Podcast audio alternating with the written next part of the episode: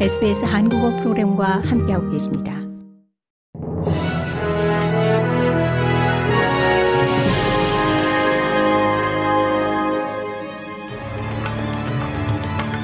(2024년 2월 1일) 목요일 오전에 SBS 한국어 간추린 주요 뉴스입니다.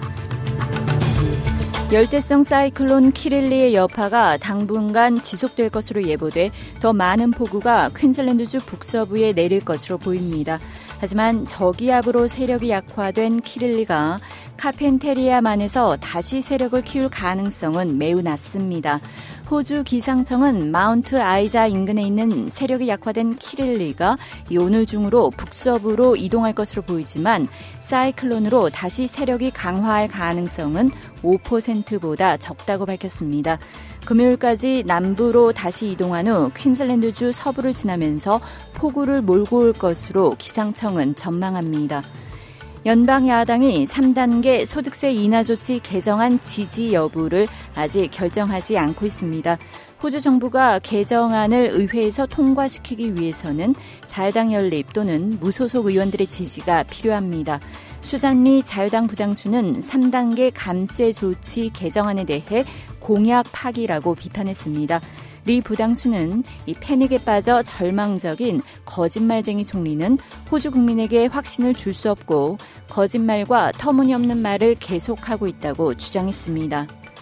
연방 정부가 서호주주 공립학교에 더 많은 자금을 투입할 예정이지만 다른 주 및 테러토리와는 아직 합의가 이루어지지 않은 상태입니다. 교육 시스템 개선에 필요한 개혁을 위해 자금 투입이 결정됐으며 서호주 주정부 및 연방 정부가 공립학교에 투입하는 자금은 총 16억 달러입니다. 크리스민스 뉴사우스웨일즈 주총리는 주내 공립학교에 더 많은 자금을 투입하기를 바라지만 연방 정부의 기여도 바라고 있습니다. 제이슨 클레어 연방 교육부 장관은 서호주주와 체결한 합의를 다른 모든 주및 테러토리와도 체결하기를 바라고 있다고 밝혔습니다. 클레어 교육부 장관은 이 협정은 그저 시작에 불과하며 호주 전역의 모든 학교에 공정한 재정 지원이 이루어지도록 이 같은 협정을 국내 모든 주및 테러토리와 맺고 싶다고 말했습니다.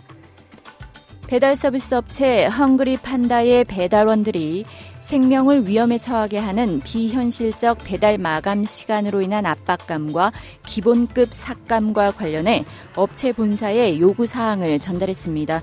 이 회사를 상대로 공정근로위원회에 소송을 제기한 배달원 중 한 명인 주잉원은 이 시위를 촉구한 것으로 배달 횟수가 줄었다고 주장합니다.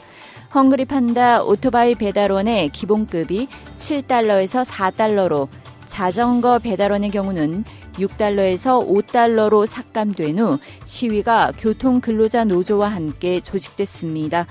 교통 근로자 노조의 마이클 케인 전국 사무총장은 이 정부가 배달원들의 안전을 보장할 필요가 있다고 강조했습니다. 앞서 헝그리 판다 배달원 샤오준 첸이 배달 중 사망한 후 2022년 유족은 83만 4천 달러의 사망 보상금을 받은 바 있습니다.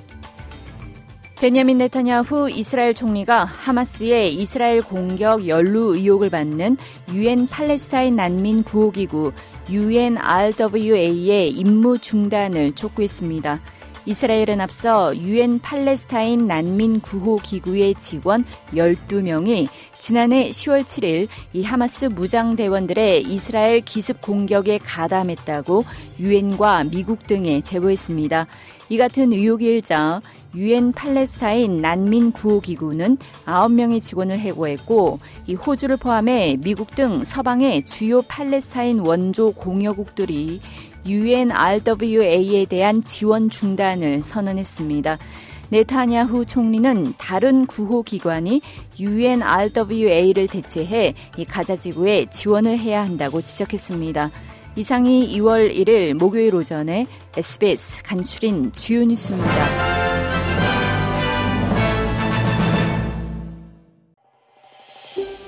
더 많은 이야기가 궁금하신가요? Apple Podcast, Google Podcast, Spotify 또는 여러분의 포드캐스트를 통해 만나보세요.